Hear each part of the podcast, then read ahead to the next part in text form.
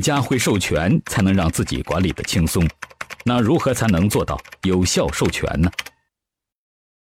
呃，这根据企业的规模，根据企业的规模和企业的规范化来讲，不是所有的事老板都要亲力亲为，不是老板就一定非要什么事都自己做。我想，第一，授权的时候你要是要评估这个人能力，还有这个人你先给他挑五十斤的担子，他完成的很好，你再给他一百斤的担子。一百斤担子再没有问题，再给他一百五十斤的担子。所以，一个企业家要懂得慢慢往后退，哎，要懂得把担子一步步的给他。啊，我们看到了，联想，柳传志先生交给了杨远庆，啊，联想不是做的也很好吗？当联想遇遇到危机需要的时候，柳传志先生还能来帮他。为什么？他放权够早，所以他还能回来。如果放权晚了，体力已经不允许了，年龄不允许了，你的生命都不允许了，请问你又该怎么去办呢？人。早晚都会有一个归宿。我经常说，我们的生命是一场契约，这一百年的契约满了，我们就该走了。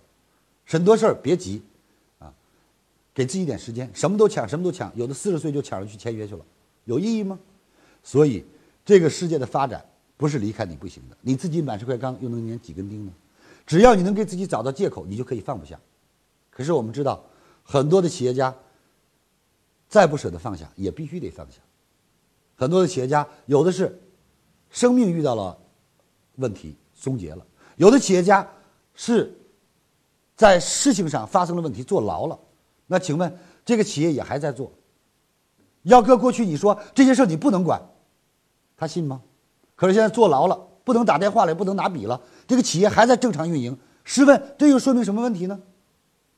所以我们不要自己放不下。其实这一切一切就是你给自己一个借口。而这个借口就是让你没有办法能够培养出更多的人才。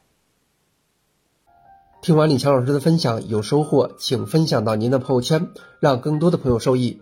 我是李强老师助理谢慧松。